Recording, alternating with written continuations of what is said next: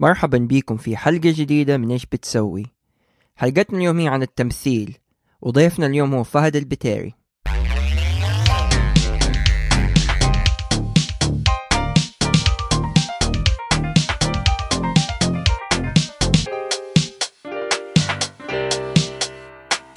آه، شربت سبارك موتر ما شاء الله. آه، إيه بس أنا أفضل السامبل جرينو على البرييه أكثر.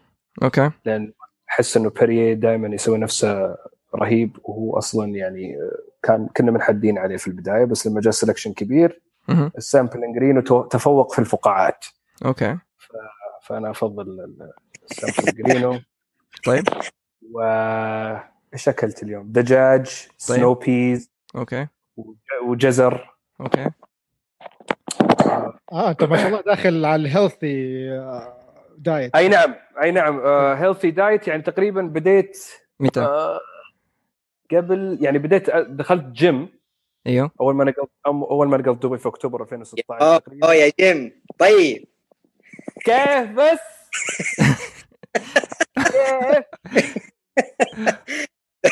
كيف؟ اوكي هيك انت كده والله كده انت والله صحه وحركاته. ايه عشان جود امبريشن كده من البدايه، بما انكم انتم كلكم دكاتره واحد. يا عمي الوحيد الدكتور انا انا بس الوحيد الطبيب هنا.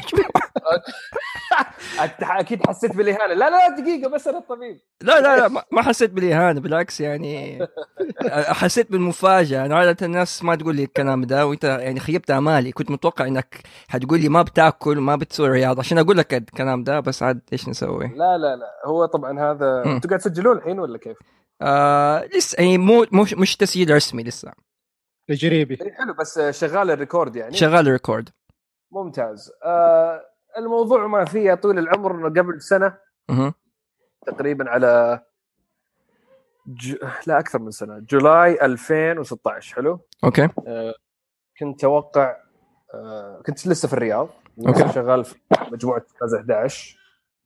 آه يمكن تعرفونها، عندنا كذا قناة في اليوتيوب. آه خنبلة، لا يكثر، تمساح، جاكابوف، جسر، آه شو اسمه، وفي يعني كثير من البرامج اللي انتجناها زي لا يكثر وخنبلة، وكذلك توب فايف مؤخرا يعني هو اللي ماشي اكثر شيء عندنا ما شاء الله، وبعض الشغلات مع مشعل جاسر في قناته حقت فلين.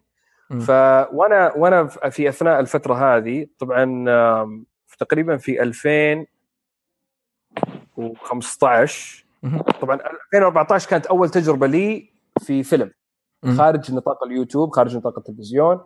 دخلت كذا في مشروع مع علي مصطفى السينما. اوكي. وعرض علي دور وحسيته انترستينج وخذت التجربه، والتجربه هذه كانت يعني اثرت فيني من ذاك الوقت الى الان. وخليته كذا في في مخي من يعني يعني في العقل في عقلي الباطن شوي، تاثيرها كان كان مستمر. م. وطول الوقت انا لسه يعني راجع على الرياض، وبدأت ارجع يعني على بدأت ارجع اكتب في برنامج لا يكثر واقدم، وسوينا كم حلقة الخنبلة، بس لا زال الإحساس حق وجودي على الست في فيلم من ألف إلى باء كان لسه موجود. آه إنه ودي أرجع لفيلم ست. هذا ما تعرض غير بس على التلفزيون مزبوط، أو على السينما أتوقع ما نزل. السينما موجود في الآيتونز. أوكي حلو. آه موجود. أوكي. أي وفي آه شو اسمه، ويمكن طلع في فترة كان لسه يعني نتفليكس ما هي مهتمه باكوزيشن للكونتنت من الميدل ايست بشكل عام. هم دحين تغير الموقف يعني. الحين تغير الوضع تماما. الحين تقريبا الشركه نفسها اللي انتجت فيلم من ألف إلى باء Imagination ما يعني يمكن نادر ما تحصل لهم فيلم م. ما ينعرض في السينما وبعدين كذا تاخذوا نتفليكس ديستريبيوشن وورلد وايد. عندهم تفاهم مع نتفليكس الى حد ما. ف فرجعت طبعا الرياض واشتغلت على برنامج لا يكثر الموسم الثالث. بعد الموسم الثالث حسيت انه خلاص يعني البرنامج يعني اتى اكله، وصل وصل لنهايه المشوار، اعتقد انه المفروض ان ننتقل لشيء ثاني. طبعا جتني الفرصه المناسبه في مشروع اللي هو مسلسل كات مع المخرج أسامة الخريجي. تواصل معاي وقال انه مهتم ب مهتم فيني كممثل لدور معين موجود عنده في العمل. قلت له أوكي. قريت السكريبت وعجبني العمل، شيء جديد وشيء يعني مختلف، ما يعني ما قد طلع في التلفزيون. فرحت وقعت العقد معاه، وفي جولاي ألفين وستة عشر رحت إلى لوس أنجلوس عشان أصور مسلسل مدة تقريبا شهرين ونص. أوكي. واو واو دقيقة دقيقة فهودي دقيقة حبيبي. أوكي. طيب إيش رأيك؟ أسهل لنا وأسهل لك أنت، ما أدري إذا الشباب وافقوني، نبدأ نقدم البرنامج ونبدأ التسجيل على طول عشان لا يصير في إيديتين. حمادة لا تشيل هم، خلينا أوكي. للمستمعين نقول لهم أول شيء زي ما سمعوا كنا بنتكلم على التمثيل، حنعرف بضيفنا اليوم. أولا مرحبا بكم في برنامج إيش بتسوي، معكم عبد الحميد الصبان وأنا أشرف فادن ومعك محمد حمادة، وضيفنا اليوم طبعا وأنا الضيف المزعوم فهد البتيري. حياك الله فهد. الله يحييك، كيف حالك؟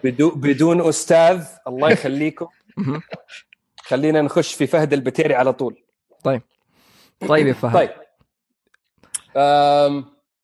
طبعا أنا ضيف في البرنامج هذا، أحس أني ضيف مناسب لأنه أنا دخلت تخصص معين وانتهيت، يعني انتهى فيني المطاف في كارير باث مختلف تماما عن التخصص. مظبوط. ليش ايش تخصصك الأول؟ مستعدين؟ مستعدين. جيوفيزياء. ما شاء الله. يس جيوفيزيكس من باتشلرز اوف ساينس جيوفيزيكس من University of Texas at Austin. اوه يس نايس. اه انا حسبتك في الفه بترول. لا لا انا كنت في هي هي كثير ناس يلخبطون في الموضوع هذا. انا تخرجت من ثانويه الجامعه اللي في حرم في في منطقه جامعه البترول تقريبا. اوكي فهمتك. إيه. ثانويه الجامعه الاهليه بالظهران اللي هي تابعه، يعني في فتره من الفترات كانت تابعه لجامعه البترول المعادن. م- كانوا مسوينها عشان ابناء الدكاتره اللي في جامعه البترول المعادن انه يدرسون فيها، وبعدين فتحوها يعني للجميع، وكانت يعني مدرسه خاصه. وتخرجت منها في ألفين واثنين والتحقت ببرنامج التدرج الوظيفي حق أرامكو سي دي في ان اي، واللي هو College Degree Program for Non-Employees. وبعدين ابتعثت ورحت جامعة تكساس في أوستن وقعدت فيها يعني السنين حقت الجامعة كم، أربعة ونص. yeah. يعني أكثر من كذا كان أرامكو في صالوني يعني. أربع سنين ورجعت اشتغلت في أرامكو أربع سنين كذلك، أربع سنين ونص تقريبا. أوكي okay. وفي أثناء ما كنت أشتغل في رامكو اكتشفت هذا المجال الجديد اللي حبيته، وبسبب استقلت من رامكو وتفرقت له. طيب بس سؤال بسيط، كنت أصلا تبي تدخل جيوفيزيكس؟ والله شوف، عشان هذا البرنامج موجه لشريحة معينة لازم أكون شفاف وواضح. أوكي. ما كنت أعرف إيش أبغى. أوكي. حلو. ولم كان في طبعا عندهم الطريقه اللي هم المشرفين على برنامج التدرج الوظيفي في رامكو انه من كل ديبارتمنت في رامكو تقريبا يعني يعني مشرف على تخصص معين تجي وتقعد مع الطلاب او الشباب اللي التحقوا بالبرنامج هذا ويحاولون يعرفونهم بالتخصصات اللي تنتمي الى الدائره اللي هم فيها او الى الديبارتمنت اللي هم فيه. حلو تمام. فاحنا اللي جانا طبعا بحكم انه كان يعني علاماتي في الفيزياء كويسه الى حد ما، فهم عندهم مؤشرات الفيزياء الظاهر والكمبيوتر والانجليزيه الظاهر شيء زي كذا، فعندهم علامات معينه في الشهاده الجا... في الشهاده الثانويه يركزون عليها. اذا شافون العلوم نقاط قوه عند عند شخص معين يحاولون يخلونا اقرب للتخصصات العلميه، حتى يمكن يعني بالذات من ناحيتي انا لان كان درجتي في الفيزياء كويسه، فكانوا يحاولون يدخلوني جيوفيزيكس مش هندسه. فقالوا لي طبعا ايش اهتماماتك ما اهتماماتك، وقلت لهم طبعا انا كنت يعني خلينا نقول لو انه لو انه في ذاك الوقت كنت اقدر اختار كان اخترت حاجه لها دخل بالكمبيوتر، يا كمبيوتر ساينس يا كمبيوتر انجينيرينج. أم لكن هم قالوا لي إنه المجال الجيوفيزياء كويس، وفي كذلك جزء منه كبير جزء منه يعني جزء كبير منه برمجة وكمبيوتر، فأنت يعني هذه راح تشبع اهتماماتك من هذه الناحية. يعني بناء على درجاتك حقت الثانوية قالوا لك تدخل هذا المجال بما أيوه. مع انه رغبت درجاتي في الثانويه وبناء على الاشياء اللي حسيت اني انا مهتم فيها بعد ما قلت لهم على اهتماماتي العامه، فهم حسوا انه الجيوفيزيكس يعني مناسب لي شخصيا، وطبعا اكتشفت بعدين انه ما هو مناسب لي ابدا. كيف عرفت هذا الشيء؟ والله معلش السؤال محرج سامحني. اوكي يعني باصعب طريقه ممكنه اللي هو اني اني اشتغل في المجال اربع سنين ضيعت من حياتي يعني ما ادري كم، بس انه يعني ما اعتبرها انه يعني كومبليت لوس، لا لا يعني مو مو خساره كامله يعني. استفدت انه عرفت ان هذا مو مجالي على الاقل.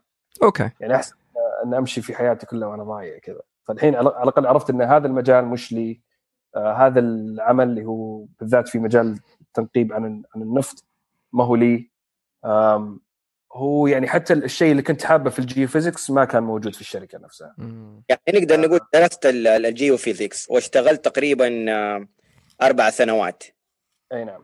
طيب بعد الاربع سنوات ايش نقطه التحول حقتك؟ ايش اللي خلتك تقول هذا مو مجالي بعد الاربع سنوات عمل وخلينا احول على مجال اخر؟ طبعا في البدايه كانت كنت أفكر إنه يعني أوكي عشان أمشي في في شغلي في الشركة أحتاج حاجة على جنب كذا زي الهواية أو شيء من هذا القبيل أركز عليه، يعني يمكن يشبع بعض الجوانب الشخصية أكثر من مجرد الوظيفة. ففي هذه الفترة اللي دخلت فيها في الستاند اب كوميدي لحد لأن كنت أنا أسوي ستاند اب كوميدي شوز في أمريكا لما كنت هناك طالب جامعي، كنت أروح الأوبن مايك نايتس وأقدم يعني عروض في في كوميدي كلوبز في أوستن تكساس. أوكي بالإنجليزي ولا بالعربي؟ بالانجليزي. فلما رجعت آه السعوديه يعني كان في موجه من الستاند اب كوميدي شوز اللي بدات تطلع آه بعد ما جو اللي هم كوميديانز من من مجموعه امريكيه عرب امريكان يعني م. اسمهم الاكسس اوف ايفل كوميدي تور. مزبوط. احمد احمد و احمد احمد وماز جبراني ودين عبيد الله وارون كيدر والشباب هذول كلهم م. فقدموا عرض في دبي كان ناجح وبداوا يقدمون في مناطق مختلفه. وواحدة من المناطق كانت أو واحدة من الدول اللي قدموا فيها عرض كانت البحرين. و... يعني سويت أوديشن والمنظمين قالوا أوكي نبغاك تكون واحد من الأوبنينج أكس للشباب اللي بيجون هذولي، وقدمت العرض وكان يعني مختلف تماما. طبعا في أمريكا كنت أقدم قدام خمسين ستين شخص، هالمرة قدام تقريبا ألفين شخص كل ليلة في النادي الأهلي في البحرين. وبعدين بديت أمارس يعني يعني بديت أشتر أدخل في في عروض كثيرة من أو أشارك في عروض كثيرة من الستاند اب كوميدي اللي كانت في الرياض في فترة من الفترات. بس على كده بدايتك يعني أصلا في أمريكا ما كانت يعني بداية الستاند كانت، بس كانت حاجة على جنب كذا، شيء ما ما كنت متوقع إنه أصلا راح يكون تجربة تتكرر في المستقبل. وانت اصلا من صغرك يعني كنت تسوي حاجات يعني تحب تنكد يعني كيف كيف ايش اللي خلاك تبدا اصلا في امريكا؟ أم انا في ال في ال يعني مو كنت احب انكت واستظرف وكذا، بس انه يعني يعني مو قصدي الكلاس كلاون بس يعني كنت احب، لا بالعكس كنت انا نيرد في في المدرسه، كنت جيك ما كنت ال... كنت ال... يعني الثاني على الدفعه ما كنت الكلاس. اه ما شاء الله. اوه اجي في مستقبل اجي تعرف يعني اوكي بالضبط. بس ان كنت في آه يعني شغوف بالمسرح وبالذات المسرح الكوميدي لحد ما م- فهذا كان تقريبا الستيج بيرفورمنس هو اللي كان ال ال المدخل الى الستاند اب كوميدي. وبعدين بديت اسوي الستاند اب كوميدي فتره من الفترات في امريكا، شيء على جنب كذا هوايه بس يعني اي آه و فضفضه كذا على المسرح تقريبا. انا يعني معظم كانت يعني كنت استغل النكت اني اتكلم على اشياء كنت انا كانت تضايقني كعربي في امريكا في فتره من الفترات. امم فاستغليت الستاند اب كوميدي بهذا الشكل. لما رجعت بديت يعني جتني الفرصه هذه قلت اوه اوكي مره حلو وقدمت. بعد ما قدمت طبعا كان في فتره انقطاع، رجعت اشتغلت في أرامكو عادي يعني. طبعا ذيك الفتره كنت اشتغل في أرامكو، فرجعت للدوام وعادي الوضع. امم بعدين بدات تطلع عروض في في السعوديه امم كان ينظم واحد اسمه بيتر هاوس ليز. زبده بعد سلسله من العروض تعرفت على كذا شخص مهتمين في المجال، واحد منهم اللي هو المخرج علي الكالتمي وما كان مخرج طبعا ذاك ذيك الفتره، كان مجرد واحد عنده كاميرا قاعد يصور ايفنتات ومدري ايش. طيب عرضت عليه فكرة كذا بسيطة مبدئية اللي هي انتهت في الأخير في نهاية المطاف صارت برنامج لا يكثر قدمناه على اليوتيوب. وبعدين طلعت الموجة حقت برامج اليوتيوب، نوعنا في البرامج. طبعا أنا من الأساس يعني حتى في أيام لما كنت أقدم ستاند اب كوميدي شوز في في أمريكا كنت مهتم جدا بالأفلام. م. يعني كنت أشوف بما يعني ما يعادل في الويكند ممكن أشوف يعني فيلمين في اليوم عادي. م. أم وكنت مهتم يعني بالاندبندنت سينما بالذات. م. فذيك الفترة حتى نتفليكس كان موجود بس كان مجرد ديفيديات، خدمة ترسل ديفيديات وترجعها أنت ويعطونك الديفيديات اللي بعدها وزي كذا، ما كان في أي ستريمينج ولا أي شيء من هذا القبيل. مضبوط يا صح. ف فأتوقع يمكن ال... ال... أي أي مخزون بصري عندي من في السينما كان في, في ذيك الفترة في أيام في أيام الجامعة اللي تشبعت يعني بالأفلام فيها. أم... المدينة نفسها أوستن تكساس كانت بيئة خصبة للفيلم ميكينج للسينفايلز بشكل عام، الناس اللي مهتمين بالسينما لأن عندهم South by Southwest Fest لسه بدي أقول لك إيه، وعندهم Fantastic Fest كذلك في في أوستن. فكانت يعني وعندهم Alamo Drafthouse سينما كانت تعرض يعني كولت كلاسيكس من وقت إلى وقت. فيعني فكانت كانت كانت المدينة أصلاً البيئة نفسها اللي في المدينة هذه كانت تساعد على هذا الشيء. إيش نوع الأفلام اللي كنت تشوف أكتر شيء؟ أم في فترة من الفترات أعتقد كانت أم كولت كلاسيكس أحياناً م. يعني زي مثلاً The Big Lebowski أو م. أو أشياء مثلاً independent dramas زي مثلاً زي Lost in Translation أو أو غيره. فهذه الافلام اللي كانت تعتبر الى حد ما ما هي ما هي ماينستريم، ما هي ما هي كوميرشال، ما هي تجاريه. هذا اللي كنت اهتم فيه اكثر شيء لانه كان فيها الكرافت او الصنعه اوضح من من الافلام التجاريه. التجاريه كانت فورمولا معينه ينحط فيها ال... ينحط فيها عناصر معينه يطلع لك بالشكل او بقالب متكرر. هل بسبب انه الفندنج مختلف للاثنين؟ الفندنج مختلف، فتشوف المخرجين مثلا يحاولون يوفرون فلوسهم بطرق مثيرة للاهتمام، يا يغيرون طريقة التصوير يا يركزون على الكتابة والحوارات أكثر من اللوكيشنات، شيء شيء من هذا القبيل. وهذا أعتقد يعني السائر الآن في المنطقة عندنا مزبوط في الخليج إلى حد ما الآن إيه مم. هذا اللي صاير إلى حد ما في الخليج. فرجعت صار الستاند اب كوميدي شو، قدمت مع علي اللي هو برنامج لا أكثر، بدينا بعدين كنت مهتم بإني أطلع شوي من قالب اللي هو البرنامج الحواري فقط، وخصوصا بعد تجربة في واحدة من الحلقات اللي نزلناها اللي كان اسمها خلل فني، إيوه. اللي هي يعني أول مرة سوينا بس سكتش، ما في أي حوار ولا في أي مونولوج ولا في أي شيء. لقت صدى يعني حلو جدا، ويعني سببت لنا مشاكل شوي مع شركات الاتصالات بس مو مشكلة.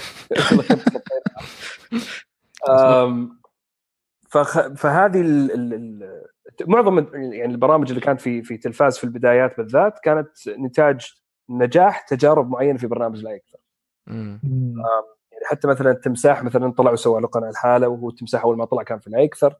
خنبله الفورمات حق خنبله مبني على سكتش خلل فني، وقمنا احنا حولناه الى شو شو تقريبا مم. كل حلقه منفصله الى حد ما، وتعتبر زي الفيلم القصير تقريبا. هي كانت هذه ال ال ال ال خلينا نقول حقل التجارب الإخراجية حقنا. طيب يا و... فهد أسألك، هل احتجت يوم مثلا تأخذ دورة سريعة، تأخذ كورس عشان تعطي دور معين، عشان تقدم حلقة معينة شيء، ولا تعتمد على مثلا فيدباك سمعته من أصحابك أو من الكومنتس من الجمهور؟ يعني في, في لا يكثر بال... بالدرجة الأولى يعني ما كان في أي كورسات ولا أي شيء من هذا القبيل، ولا تدريب ولا أي شيء من هذا الكلام. كنا يعني قاعدين نتعلم بالتجربة، وقاعدين نتعلم بالفيدباك اللي اللي يجينا من أشخاص يعني يهمنا رأيهم.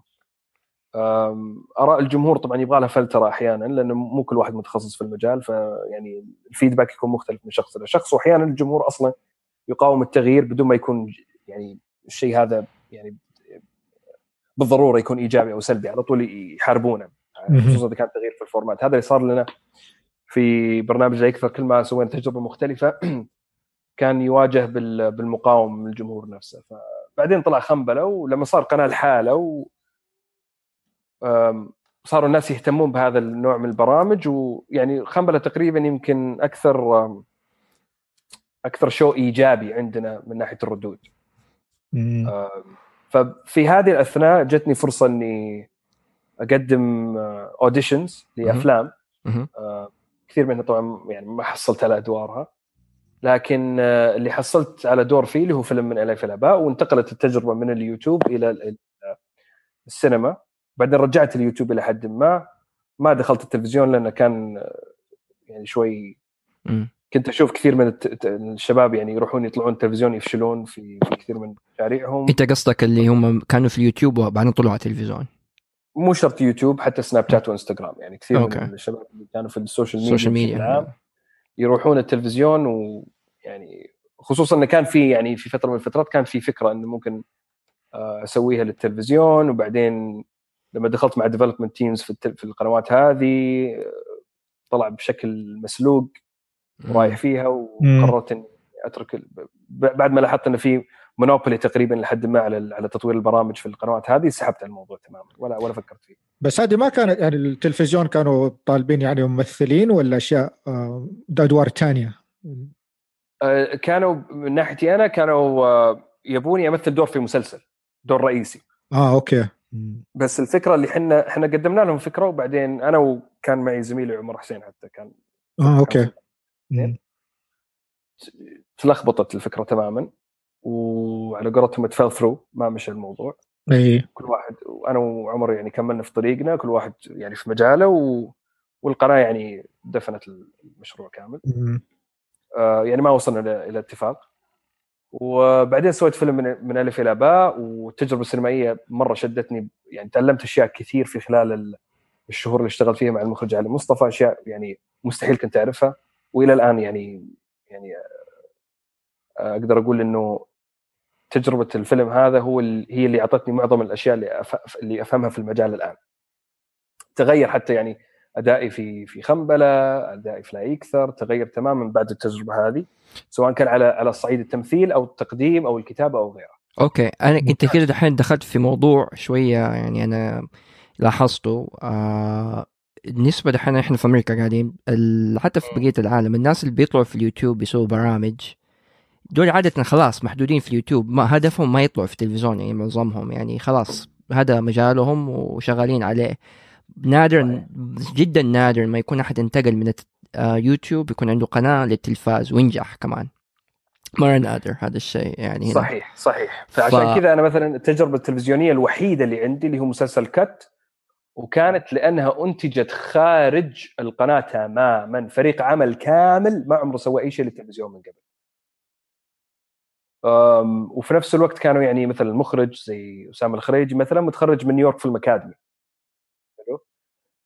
المؤلف الشريك وأحد الممثلين أسامة صالح متخرج من أكاديمية أوف آرت سان فرانسيسكو، فكلهم يعني شباب لهم خلفية أكاديمية في الإنتاج، فولا واحد فيهم طلع في أي عمل تلفزيوني في السابق. وواحد من الأسامي اللي طرحت كممثل لأحد الأدوار كان واحد من الأشخاص اللي أنا أعتبرهم يعني من من أشخاص من الناس المفضلين عندي في في مجموعات اليوتيوب هذه، اللي هو يوسف الدخيل كممثل. فاعتبرت التجربة يعني جميلة ويعني حتفيدني كثير، فدخلت فيها. في نفس الوقت تجربة الإنتاج والتصوير والإخراج والتمثيل في في أمريكا مختلفة تماما، يعني هذا هذا شيء ثاني بعد تعلمت أنا في في مسلسل كات. فالطريقة الوحيدة لأن أنا يعني إلى حد ما ندمان إني ما ما قررت إني أدخل هذا المجال من قبل، ولا كان يعني على الأقل يعني فترة الجامعة دخلت تخصص إلى حد ما يكون قريب لهذا المجال. يعني يكفيك إنه إن عندنا مثلا أنا كنت في يوتي أوستن، في يوتي أوستن فيها واحدة من أفضل كليات صناعة الأفلام اللي هو الراديو تلفزيون فيلم في أمريكا كلها. يعني يعني في كثير ناس متخرجين من الجامعة هذه أصبحوا أسماء يعني يشار إليها بالبنان، يعني مرة معروفين زي ويس أندرسون كممثل كمخرج. أي وفي عندك مثلا زي ال الويلسون براذرز، لوك وأون ويلسون متخرجين من يوتي أوستن بعد. ريني زيلويجر كذلك متخرج من أوستن. ماتيو مكانهي، فكلهم يعني كلهم هذول لونج هورنز.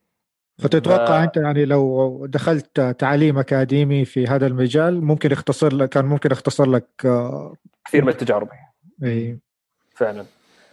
طب ايش التخصص اللي ممكن يعني لو واحد بيخش المجال ايش التخصص اللي يدخلوه في الجامعه؟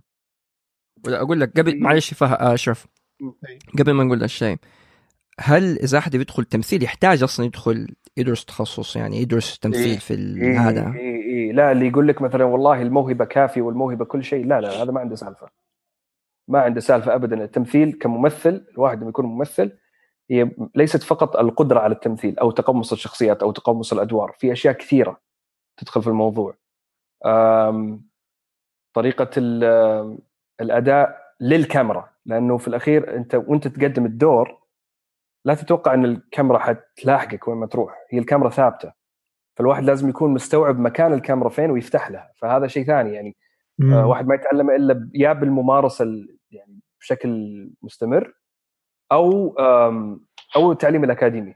يعني في تخصصات اكتنج ترى على فكره في نيويورك في الاكاديمي مثلا، لكن أوكي. في نفس في نفس الوقت عندنا احنا في المنطقه انا اشوف ان الواحد اذا يبغى يصير ممثل ما يكفي بس تمثيل، لازم يكون عنده يعني آه خلينا نقول سكيل ثاني او او مهاره ثانيه غير التمثيل حتساعده، بالذات ان الان الان الانتاج الدرامي خليك من التلفزيون. انا متاكد ان كثير من الشباب اللي يسمعون البودكاست هذا ما كان ما راح يكونوا من جمهور التلفزيون التقليدي، انا متاكد. و... والدراما اللي في التلفزيون يعني تفتقر لعناصر كثيره، فاذا يبغون يدخلون المجال هذا بشكل احترافي الان لازم يكون كاتب او مخرج او منتج او كرييتيف برودوسر او لاين برودوسر او شيء من هذا القبيل، يعني يكون عنده سكيل ثاني غير انه بس ممثل. آه. يعني انجح انجح الممثلين في امريكا يعني مثلا تعطوني اعطيني اسماء اي اسم واحد كذا ليدنج مان تحسه في كلينت إيستوود. كلينت إيستوود مثال غير طبيعي ممتاز جدا. كلينت إيستوود مخرج وكاتب وكومبوزر وممثل. آه، عندك توم هانكس برودوسر وممثل، براد بيت كذلك برودوسر وممثل. آه، معظم هذول الأشخاص يعني خصوصا في أعمالهم زي ويل سميث حتى كذلك نفس الشيء. آه، تلاحظون مثلا زي Pursuit of Happiness أو الأدوار اللي الناس يذكرونها فيها كثير يكون هو برودوسر في الفيلم كذلك. والله في كثير في كثير من, من الأمثلة اللي تبين لك أن الممثل إذا يبغى ينجح ويطلع في دور قوي ما يكفي بس أنه يكون ممثل فقط. آه، جزء جزء من هذا ال ال ال يعني من هذا الم... يعني جزء من هذا الشيء اللي هو الواحد يكون عنده سكيل ثاني م. عشان أم... يعني أنا شخصيا من الأشياء اللي فادتني كثير في خصوصا في مسلسل كات إن كانت عندي تجربة من ألف إلى باء، فهمت دور كل واحد إيش بالضبط. م. يعني دور الواحد لازم يفهم في في الماكينة الإنتاجية هذه القائمة على عمل معين، ال الدي بي إيش يسوي، الاي دي ايش يسوي، الدي اي تي ايش يسوي، هذه الاختصارات اختصارات لايش عرفت هذه الاشياء كلها. مثلا دي بي دايركتور اوف فوتوغرافي، اي دي اسيستنت دايركتور، اي سي كاميرا اسيستنت مثلا اللي هو او اسيستنت كاميرا اوبريتور. طيب خلينا ناخذ بس فاصل اعلاني.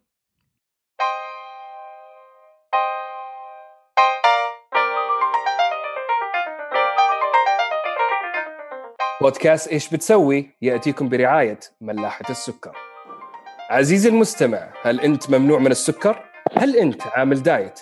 هل الدكتور زعلان عليك؟ الحل بسيط، ملاحة السكر، ملاحة داخلها سكر عشان اللي ما يخلي الناس تحلي.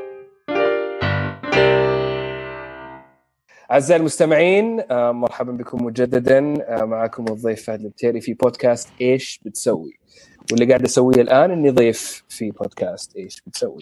آه المايك معكم شباب. طيب آه سؤال مهم ما سألناكم من أول. أيوه إيش بتسوي؟ حلو جميل. أنا الآن اللي بسويه كرياتيف برودوسر، رايتر، وأكتر، وسمتايم ستاند أب كوميديان. حلو. وفين هذا كله بتسويه؟ هذا أسويه حاليا آه في الإمارات مع شركة اسمها Imagination. آه شغال معهم على كذا مشروع وكمنتج وككاتب وكذلك كممثل. آه أحد المشاريع يعني قريب إن شاء الله بإذن الله يطلع، اللي هو أو على الأقل حيتم الإعلان عنه، اللي هو فيلم راشد ورجب للمخرج محمد سعيد حارب إن شاء الله. إن شاء الله. ويعني في فيلم كذلك أنا كتبت الإيماجينيشن في المستقبل القريب إن شاء الله بإذن الله، إذا جاني عليه جرين لايت حنبدأ ننتجه، أو على الأقل نبدأ نحدد موعد للإنتاج. فيلم رومانس كوميدي سعودي. فيعني هذا اللي بسويه الآن. دحين من خبرتك، خلينا أرجع للسؤال من أول حاولت أسأله، لو الأحد يعني يبغى يخش مهنة التمثيل، إيش إيش يحتاج يسووا، أو إيش التخصصات اللي ممكن يخشوها عشان يختصروا الطريق، بدل يعني من التجربة اللي أنت قلتها احتجت إنك يعني إيش المسار المهني ممكن يقول؟ طيب أم... طبعا أنا ما راح أقول من خبرتي، أقول من تجربتي المتواضعة جدا. أوكي أوكي. أم...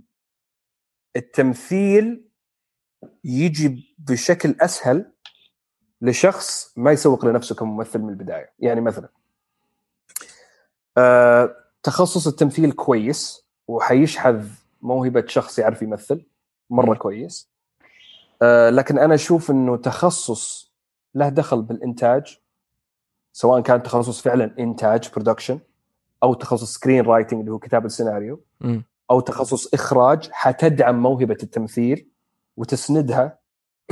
يعني مثلا أعطيك مثال بسيط، خلينا نقول مثلا على بلاك بانثر. حلو. بلاك بانثر الليد اللي فيه اللي هو تشادويك بوزمان. مزبوط. حلو. تشادويك بوزمان بالدرجة الأولى ممثل، هو يعني مو بس ممثل، هو بالدرجة الأولى مخرج. مزبوط. بعدين دخل التمثيل. فلما تكون أنت مخرج مش بس يعني وتدخل التمثيل بعدين، حتفهم المخرج إيش يبغى من منك أنت أصلاً لما تجي تقدم مشهد. حيصير الكوميونيكيشن أسهل، لأنك أنت وياه عندكم قاعدة مشتركة. م. أم كذلك الممثل الكاتب يفهم مثلا، اه قريت انا السيناريو، الكاتب قاعد يحاول يوصل هذا الشيء في الحوار هذا. حلو. ممتاز. وممكن حتى انت حتفيد الكاتب انك تضيف شيء على الحوار حيرفع من من من جودة المشهد اصلا، وحيوصل الرسالة بشكل اسرع، او المغزى من المشهد بشكل اسرع. م. فالتخصصات المساندة للتمثيل هي اللي تثري تجربة الممثل. أنا أشوف أكثر من واحد بس يدخل تمثيل ويركز بس على التمثيل وعلى التمثيل، لأن التمثيل ترى ال ال ال كل الدروس اللي ممكن يتعلمها الممثل، اللي ممكن تدعم أداءه وممكن يأخذها في وركشوب أو اثنين، م- كلها، سواء كان تمثيل مسرح أو تمثيل فيلم، يأخذ له ماستر كلاس أو ماستر كلاسين أو وركشوب معين أو كورس معين وخلاص. هذا هذا يعني هذا كل اللي يحتاجه. امم لأن مثلا عندك داستن هوفمان كان في معهد معهد تمثيل من يعني في نيويورك، من من اقوى معاهد التمثيل في امريكا، وطلع. ممتاز. ما كان ما كان ليش؟ قال لانه الطريقه الوحيده اللي اتعلم فيها كيف امثل هو اني امثل. مم. كل الاشياء اللي كنت اتعلمها في في المعهد خرابيط، لأن إحنا قاعدين نسمع ونسمع ونسمع بس، إحنا we need an audience كممثلين. أي. فإذا ما إذا ما قدرنا نمثل قدام جمهور ما حنعرف كيف نمثل كويس، لأنه إحنا نحتاج الفيدباك هذا، سواء كان جمهور يشاهد العمل بعدين وبعدين يقدم يعني مثلا ريفيوز، أو إنه يكون جمهور مباشر كان زي المسرح أو الميوزيكلز، أو يكون مشهد، أو يكون مثلا جمهور أونلاين تشوف أنت الرياكشن immediately على اللايكات والديسلايكات والكومنتس والشيء هذا.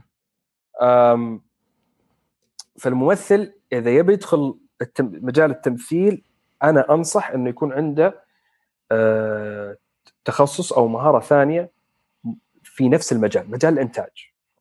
ما يعني ما, ما يطلع من المجال، ما أقول مثلاً والله أشطح روح للكمبيوتر ساينس، لا، في في في مجال الإنتاج نفسه أي تخصص ثاني حيدعم التجربة التمثيلية. كمنتج أو كمخرج أو ككاتب حيبدأ يحس كل الطاقم إيش يبغى. هل ممكن نقول إنه هذا كمان الشيء حيكون يساعد الشخص؟ لأنه بالنسبة للتمثيل أنا يعتبر إيش يسموها من التخصصات اللي هي أو المهن اللي هي الكرياتيف، أعتقد ما نعرف أقولها بالعربي، الكرياتيف الإبداعية بشكل إبداعية. فهذه عادة المفهوم من الكرياتيف أو المهن الإبداعية، الدخل يعتمد على إذا عندك شغل ولا ما عندك شغل، يعني ما هو في دخل. أيوة مستمر. حلو، بالذات عندنا في المنطقة، عندنا في المنطقة الخليجية وخلينا نقول بالسعودية يعني بشكل خاص، أي تخصص ثاني مع التمثيل حيدعم جيب الممثل، لأنه التمثيل نفسه ما يوكل عيش. مزبوط. لحاله كذا ما يوكل عيش، يعني الشغل الأول اللي ممثل ياخذ لك بالموسم مدري كم، ولا مشروع يتعمد بسبعة مليون ريال وثمانية مليون ريال، هذا كله راح تتغير الآن بعد انخفاض إيرادات الماركتينج في التلفزيون. حيأثر هذا بشكل مباشر على الأعمال اللي تطلع في التلفزيون. أتعاب الممثلين والميزانيات للمسلسلات بشكل عام هتنخفض، وحيركزون على أعمال أعلى في الجودة وأرخص في ال في, ال في الإنتاج. نحاول ف... تخفيض الأسعار شوية حق الإنتاج. أي بالضبط. فأنا أشوف إن التوجه العام حيبعد عن النجوم حقين ذوي الأسماء الكبيرة اللي بس وجوده في العمل لازم أنت يكون دخل تدفع إيه تدفعله أعلى، ولا تدفعله بالحلقة مدري كم، يعني بمبلغ خرافي، فبسبب إن اسم كبير ومعروف ويجيب له وعنده جمهور يجذبه ومن الكلام هذا كله. فحتشوف مثل ما سوت مثلا نتفليكس في في بداية أعمالها بعد هاوس اوف كاردز تقريبا، يعني نادر ما تلاقي مثلا عمل في نتفليكس الليد فيه يعتبر اي ليست. اي دائما تحصل انه هم يفضلون انه يدعمون بي ليست ستارز او او حتى احيانا سي ليست او ناس ما هم معروفين اساسا، يعني الجماعة اللي طلعوا في سترينجر ثينجز ولا واحد فيهم A-list. مزبوط. كانت كانت هذيك A-list ايش اسمها؟ ااا ونونا رايدر. ونونا رايدر ما هي A-list مرة، هي تعتبر B-list لحد. لا لا كانت زمان بس. كانت A-list. يس يس يس كانت A-list. بس طبعا يعني بعد سلسلة من الإخفاقات الببليستي والمسرقات ومدري ايش. بالضبط. اي فمعناته دحين يعني الوضع يعني مو أول ما تصير ممثل أنت حتصير غني وتضرب ويعني فوق على طول، يعني هذا الشيء لازم واحد كمان يفهمه إنه طيب بالضبط صعب مرة، تحتاج يعني يحتاج صبر كثير كثير صبر، وأحيانا تأخذ مشاريع، يعني في مشاريع كثير أنا أخذتها، يعني أنا الحين مقدم على مشروع قادم، يعني هذا معلومة حصرية لكم أنتم. أه سامعين يا مستمعين؟ حصور بالضبط، حصور مسلسل في الأردن لقناة رؤية، المفروض يكون يعرض في رمضان، ثلاثين حلقة كل واحدة حوالي عشر دقائق كذا، شيء خفيف ما شاء الله، مع مع مجموعة من الشباب العرب مش بس خليجيين. ميزانية العمل ولا شيء مقارنة بميزانية كات، مع أنه ميزانية كات تعتبر منخفضة، لكن كذلك هذا ميزانية العمل هذا منخفضة أكثر بعد.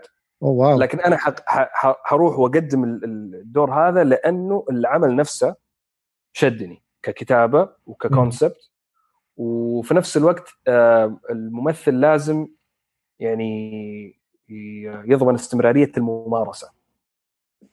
مم. يعني حتى لو يعني يعني في بروجكتس لازم واحد ياخذ بروجكتس إذا كانت كويسة لحد ما وفلوسه مو ذاك الزود، بس إن العمل مكتوب كويس، حتى مو يعني عبقري العمل بس انه كويس، يعني written well وخفيف كذا.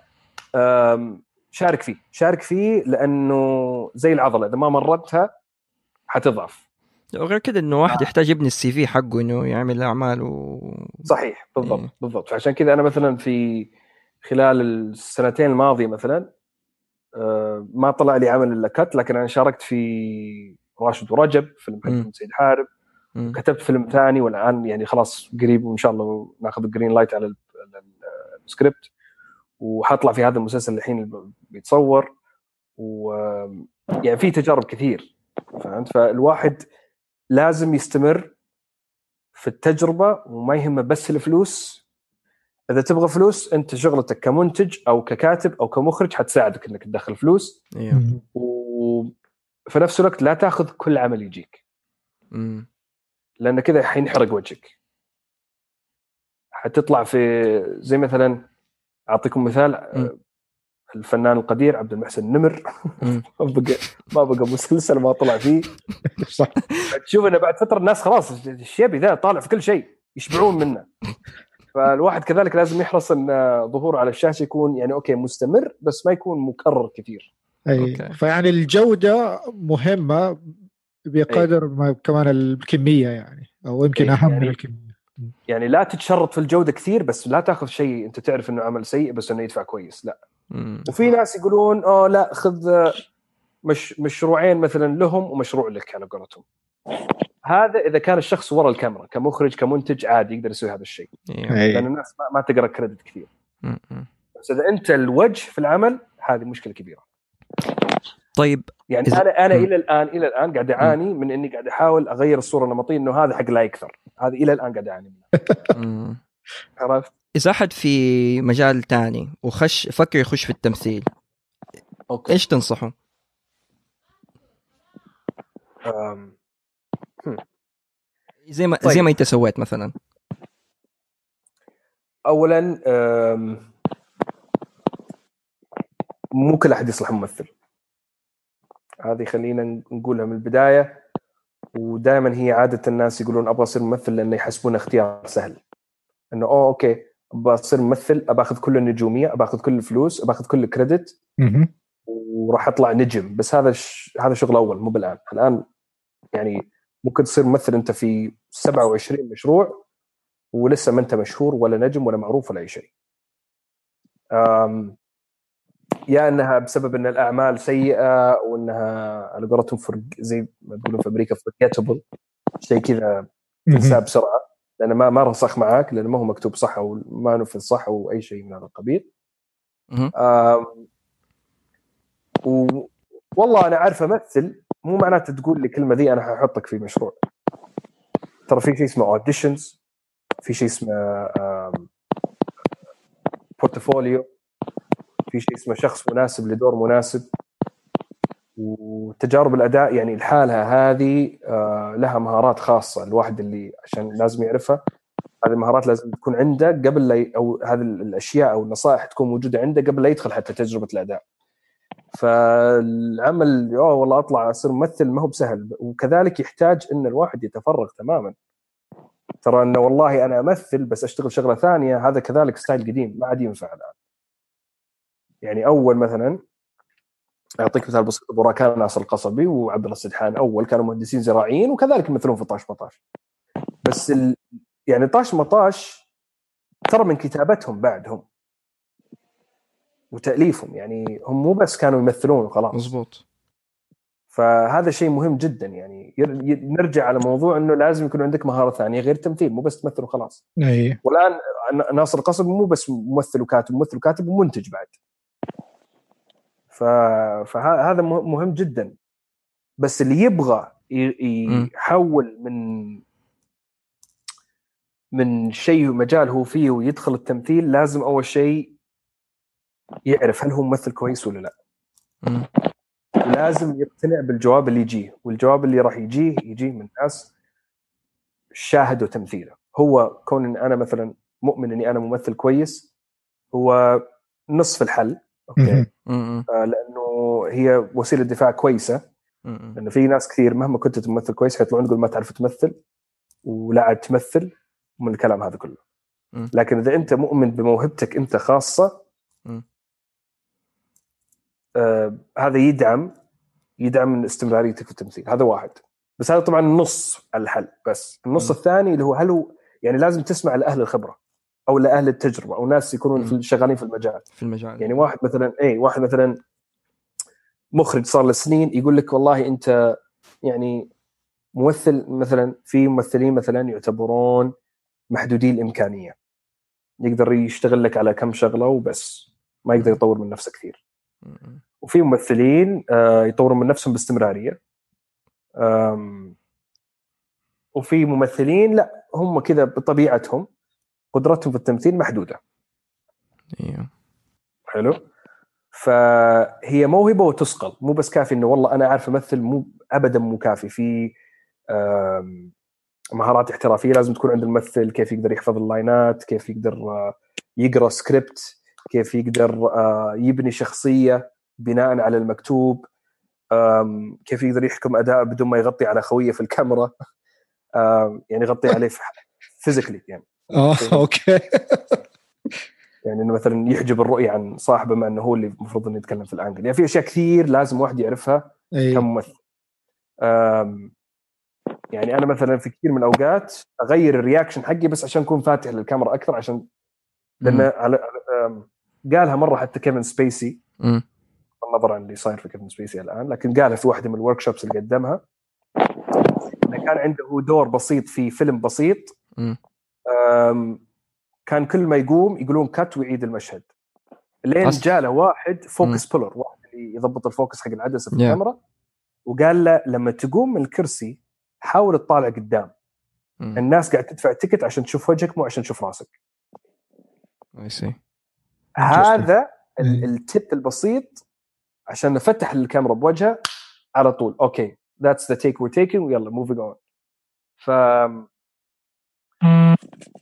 مهنة التمثيل بشكل عام هي تحتاج البداية، طبعا تحتاج لها جرأة، لكن الاستمرارية أهم من أي شيء ثاني. فيعني لازم يجرب في البداية كم كم عمل على أساس أول شيء يعرض نفسه، وكمان هو يشوف كيف بالضبط. ولازم ينتقي أدواره بعناية، أوكي، لأنه جدا سهل إن واحد يدخل في موضوع التايب كاست. مزبوط، سواء كان أدوار مكررة أو شو اسمه، أو أدوار يعني تصير سيئة، يصيروا الناس اللي عندهم أعمال جيدة ما يشتغلون معاه، لأن يقولون والله هذا طلع في دور تعبان، ويعني خلاص هذا الدور يعني صار وصمة عار على على تاريخه المهني. يعني مثلا علي المدفع دائما يمثل خال أو أب أو أو عم، أو صار تايب كاست. صح، أي مثلا أعطيك مثال بسيط هذا يعني. مم. في حين مثلا ناس زي مثلا خالد صقر، لا they're not typecast، كل شوي قاعد ياخذ دور مختلف تماما عن اللي قبله. في سيلفي مثلا طلع انه واحد عضو هيئه، بعدين طلع في فيلم كمان حق عبد العزيز الشلاحي انه شخص مبتعث، وبعدين طلع في فيلم مدري ايش انه شخص، طلع في مثلا في في عده مشاريع تلفزيونيه باشكال مختلفه وبادوار مختلفه، فمتجدد بشكل بشكل عام. ف يعني هذا هذا الشيء لازم نحطه في بالنا، لازم يكون حذر، لأن أي شيء يدخل فيه ويشارك فيه حيأثر فيه إيجابيا سلبيا، حيأثر. وال كونه ممثل هو الوجه، يعني يتأثر بسرعة زي السهم، زي سهم الشركة. زي مثلا ويل سميث مثلا، ما حد بدأ، خلينا نقول يعتبره ممثل ذو أبعاد درامية عليها الكلام، صح؟ yeah. إلا بعد Pursuit of Happiness. Pursuit of Happiness مزبوط. قبله كان Independence Day وBad Boys، آه حق أفلام أكشن وكوميديا وأشياء زي كذا، فاهم؟ yeah, كان, كان عنده واحد فيلم أظن سوا بس حتى ما نجح، ما زبط معه، كان دراماتيك، آه آه six degrees أعتقد كان. آه seven pounds. ثمان شهر. لا مو seven pounds، كان قبل هذا أيام إنه كان في بيمثل لسه Fresh Prince. اه اوكي، اسمه six degrees، من شهر ترى، بس كان دراما دراماتيك. وفي نفس الوقت على yeah. على سالفه الادوار السيئه والافلام والمشاريع السيئه اللي ممكن تاثر على شخص، يعني شخص بحجم ويل سميث تاثر من افتر ايرث. مزبوط، تاثر مره تاثر مره والى الان في المقابلات يقول انا هذا اذا في مشروع ندمت عليه فهو هذا. مزبوط، مع انه ويل سميث ما ياثر عليه شيء، لا هذا عندك روبرت دينيرو مم. بدا بوش وش المشاريع اللي بدا فيها القويه ذي، وبعدين في الاخير ديرتي جرامبا. مزبوط، عرفت يعني. الباتشينو نفس الشيء، صحيح، عرفت معنا يعني. الباتشينو على الاقل يعني اخر ادوار ما كانت بهذا السوء يعني. حتى مثلا روبرت دينيرو لما كان يسوي ميت ذا فوكس، اوكي كان اوكي مم. بس بعدين ما ادري صار بعدها خلاص يعني. طيب تمام، يصير ممكن أن نلخص المستمعين إذا أنتم في بداية الطريق. تبغى تصير ممثل في بداية الطريق أول شيء تحتاج جرأة إنك يعني تخوض التجربة. أيوة. تحتاج ثقة بالنفس عشان تتحمل النقد اللي راح يجيك. تحتاج صدق مع نفسك عشان تعرف إذا أنت أصلاً ممثل وإيش إمكانياتك كممثل. ممتاز. ورابعاً تحتاج إنه تطور من نفسك كل الوقت. مم. تقرأ، تشوف أفلام، آه يعني شو يعني مشاهدة الأفلام هذه يمكن أبسط طريقة ممكن تطور نفسك أو يعني أضعف الإيمان، لأنه مشاهدتك لأداءات ممثلين في أفلام رائعة حتأثر عليك بشكل أو بآخر. وحاول إنه يختار تخصص بحيث إنه يساند المهنة هذه. بالضبط. يختار تخصص، هذا جزء من تطوير الموهبة اللي هو مزبوط. تختار تخصص أكاديمي إذا تقدر يساند التمثيل، لا تركز مرة على التمثيل، ركز على مهارة ثانية تدعم التمثيل. نايس. ممتاز. شيء فظيع مرة، يعني ما ما توقعت حنسمع الكلام ده كله وزيادة، ومرة انبسطت معك والله صدقني حتى أنا ما توقعت. ميبني بربرت على روسكم لين قلتوا بس بس أوكي. لا لا لا بلاك والله. شوف تبغى ممكن أقول معك ساعة كمان ترى. هذا البتيري كفيت ووفيت وتعلمنا تعلمنا كثير صراحة من الأشياء اللي قلتها. وهي طبعا لا تتهور تصير ممثل دحين، استنى شوي.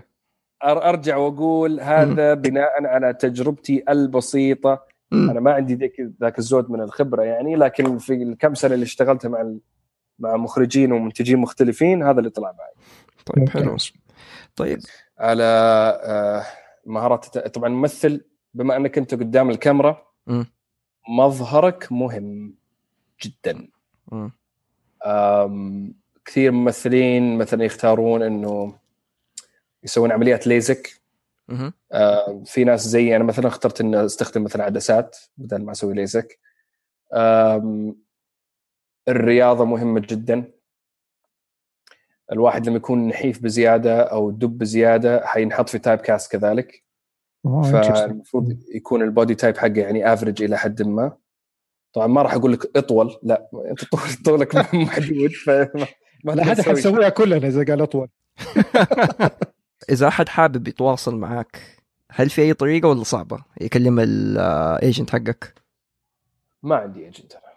اوه طيب. آه اسمع، تحتاج ايجنت او بالاحرى؟ لا, لا هو يعني شوف، هو عندي مانجر مش ايجنت. اوكي. آه شركه اسمها دكه.